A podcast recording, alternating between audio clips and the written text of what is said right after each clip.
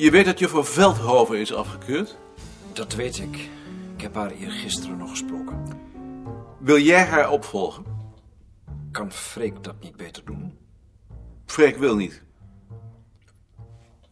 Ik voel mij eigenlijk niet zo aangesproken. Maar één van jullie twee zal het toch moeten doen. Dat is wel zo, maar ik vind mijzelf niet de meest voor de hand liggende keus. Jij bent de oudste. Ja, maar ik zit in een lagere rang. In welke rang zit je ook alweer? In 103. Ik heb hier het boekje met de salarisschalen.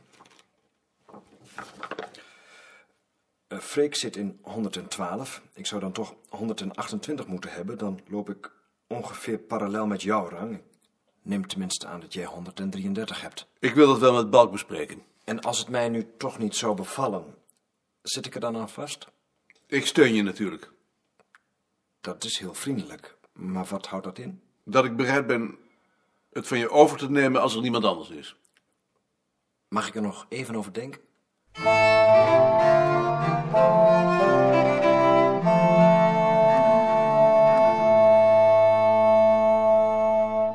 De heren voelen zich geen van beiden geroepen om juffrouw Veldhoven op te volgen. Dat vind ik in ze te prijzen. Wie moet dat dan doen? Dat is hun zaak niet. Nee, dat is mijn zaak. Kun je haar zelfs niet opvolgen? Wat weet ik nou van muziek? Geen bal. Het gaat in deze dingen toch alleen maar om de macht en niet om wat je weet. Het gaat om het nemen van verantwoordelijkheid. Iemand moet dat doen. Ik weet niet of dat niet op hetzelfde neerkomt. Ik wel, het heeft geen bal met elkaar te maken. Toen ik nog student-assistent was, heb jij mij een keer opgebeld. En toen mijn moeder vroeg met wie ze sprak, zei jij met zijn baas. Wat had ik dan moeten zeggen? Met een collega. Maar ik ben toch je baas? Zo zie ik dat niet. In ieder geval draag ik wel de verantwoordelijkheid. En dat is nu precies het verschil tussen ons, want ik vind dat ik die zelf draag.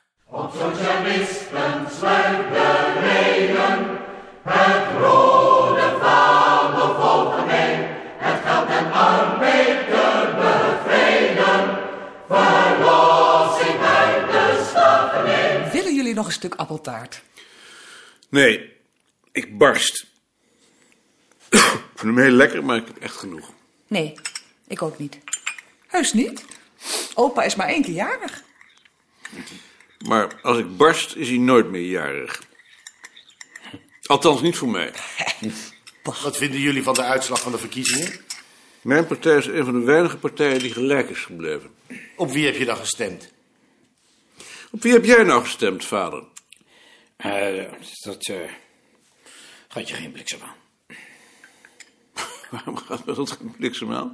Omdat het je geen eh, bliksem aangaat, ja. Nou, hè. Op de Partij van de Arbeid. Nee. Nee. Niet op de Partij van de Arbeid. Nee? Dat kan toch niet? Toch is het zo. De Partij van de Arbeid heeft toch helemaal geen gezicht meer met zo'n Van der Lauw? Heb je op DS70 gestemd? Nee.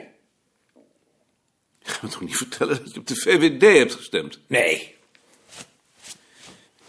Eh, ik heb niet gestemd.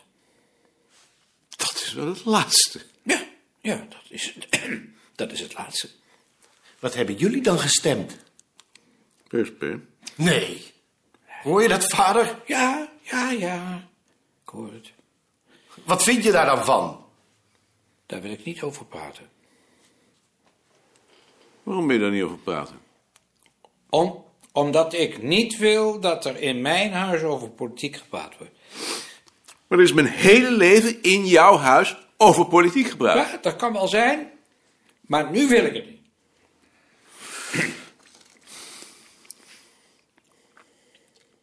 Moeten we niet eens naar huis? Het is al half tien. Nog even.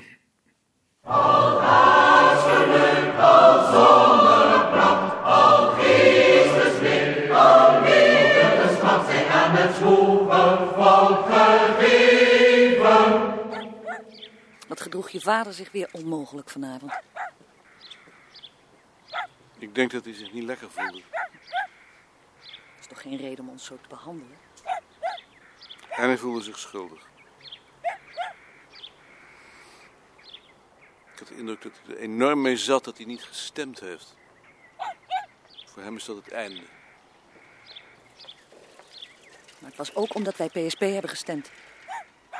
Dat verdraagt hij niet. Dat ook.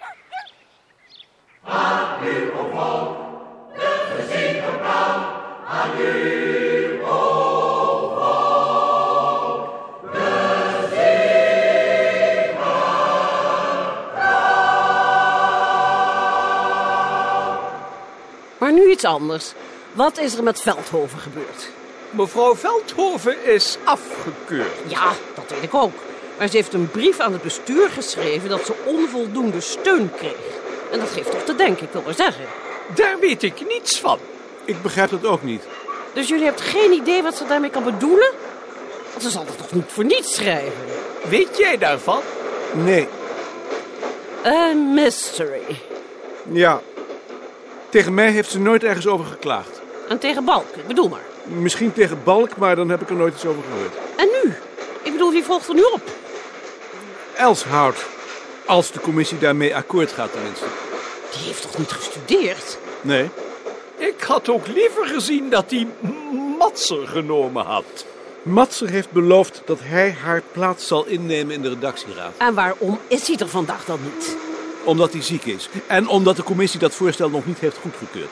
Maar dat verklaart nog niet waarom hij haar ook verder niet opvolgt. Ik bedoel maar. Nee. Dus, Ik heb Matser gevraagd, maar hij wil niet. dus dat is de reden. Matser is een moeilijke man, ook voor zichzelf. Bovendien is Elshout ouder. Ik geloof jullie direct. Gelukkig. Ik dacht al, dat zijn bekende gezichten. Dag, Kaatje. Ik wil maar zeggen. Eh, had jij niet nog iets te bespreken? We zijn nu compleet. Eh, ja, ik wilde voorstellen om Wiegel in de redactieraad op te nemen. Wie is Wiegel? Oh, toch, toch niet de politicus? Wiegel is bij mij bibliothecaris geweest. Wel iemand met een gebruiksaanwijzing overigens. Eh, Wiegel heeft, voor hij naar het museum ging, bij ons gewerkt. En sindsdien maakt hij voor ons tijdschrift het overzicht van de tijdschriften. Ik vind dat hij er daarom bij hoort. Ik zou dat zeer toejuichen. Waarom is het iemand met een gebruiksaanwijzing? Omdat hij altijd een puber is gebleven. Hij kan veel. Als hij wil. En Willy?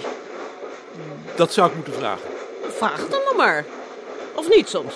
Oh, ik heb geen bezwaar. Ten slotte is hij intussen ook weer wat ouder geworden. Kom binnen. De broekeren bestelt gij even vier koppen koffie voor onze Nederlandse vrienden. Ja, wel meneer de staatssecretaris. Mevrouw, ik heb mij verheugd op uw komst. Dat hoeft nou ook weer niet. Niet te min. Ja, het is goed. Appel is verhinderd. Daarvan heeft hij mij verwittigd. Aan onze kant ontbreken Van den Braken en Rox. U kent de heren Geschieren, Stalpers en Nelissen. Ik stel u voor aan de heer Dop. De heer Dop zal mij ter zijner tijd opvolgen aan de universiteit. En we hebben het voegzaam geacht hem uit te nodigen en al zitting te nemen in de redactieraad voor Brabant. Louis Dop. Koning. Kijk. Zo. Nee, maar Gij moet toch altijd een keer naar Brugge komen. Wij in West-Vlaanderen zullen het als een eer beschouwen u te ontvangen. Wij hebben ook een interessant museum. Ik zal zeker een keer komen. Alsjeblieft, vier tasjes koffie.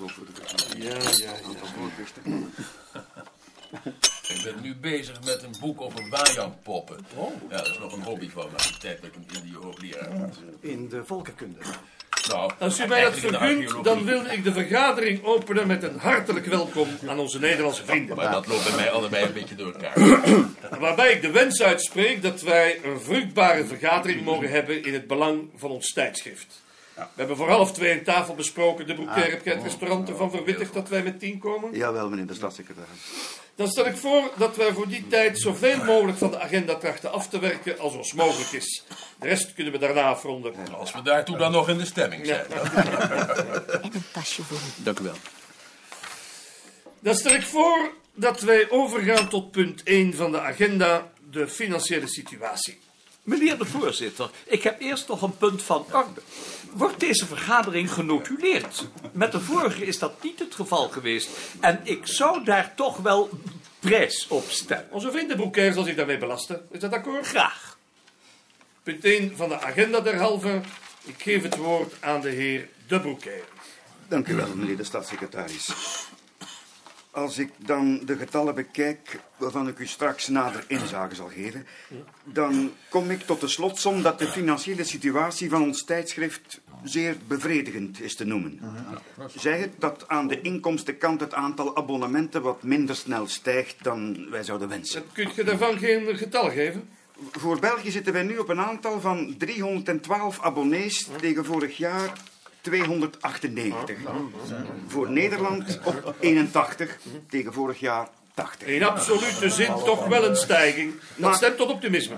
Maar verhoudingsgewijs een geringe, in het bijzonder voor wat betreft Nederland.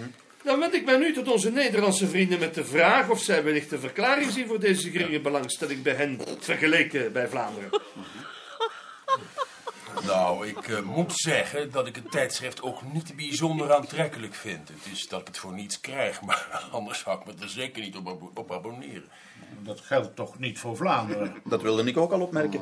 Dat komt omdat de functie van ons tijdschrift in Vlaanderen een heel andere is als in Nederland. Dat kun je wel zeggen. Dat is dan nog vriendelijk uitgedrukt. Doe maar. Kunt u dat nog nader toelichten? In Nederland bestaat heel weinig belangstelling voor de eigen cultuur. Wie zich in Nederland voor cultuur interesseert, kijkt naar de derde wereld. Terwijl de eigen cultuur voor u een kwestie van zelfbehoud is tegenover de Walen. Het komt mij voor dat de heer Koning daar niet helemaal ongelijk in heeft. Maar het is een deel van de waarheid. Wel een belangrijk deel. Nou, ik ben het daar toch niet mee eens. Volgens mij is het in de eerste plaats een kwestie van kwaliteit. Al die scripties van uw studenten die u opneemt, zorgt toch wel voor een heel sterk Vlaams accent. En ja, ik kan me voorstellen dat dat de Nederlandse lezer afschrikt. Mijn studenten vormen samen een derde van het totaal aantal abonnees. Het gaat niet op een zo grote groep voor het hoofd te stoten. Het moet toch mogelijk zijn om daartussen weer een onderscheid naar kwaliteit te maken? Wie met goed gevolg zijn examen heeft afgelegd, heeft bewezen in staat te zijn tot wetenschappelijk werk en zich daarmee het recht verworven op plaatsing van zijn scriptie in ons tijdschrift. Heer, heer. Als we zo gaan beginnen, ik wil maar zeggen... Toch kan ik professor Pieters daarin wel volgen. Voor de toekomst van ons vak moeten wij natuurlijk in de eerste plaats denken aan zijn studenten. Nou, dat zeg je nu wel, maar dat weet ik nog zo net niet. Dokter Beert, dat begrijpt mij. Ik waardeer dat. De studenten zouden het zeker niet waarderen als ze plotseling moesten horen dat hun scriptie niet geplaatst werd. Dat zou ons abonnees gaan kosten. En laten wij niet vergeten dat er in die scripties veel gewichtig ongepubliceerd materiaal zit dat op deze wijze voor verdere studies toegankelijk wordt gemaakt. Daarmee maken wij ons tijdschrift tot een zoekplaats voor toekomstige geleerden. Nou, ik moet die geleerden nog zien. Je zult ze zien. Ja, als ik maar lang genoeg wacht.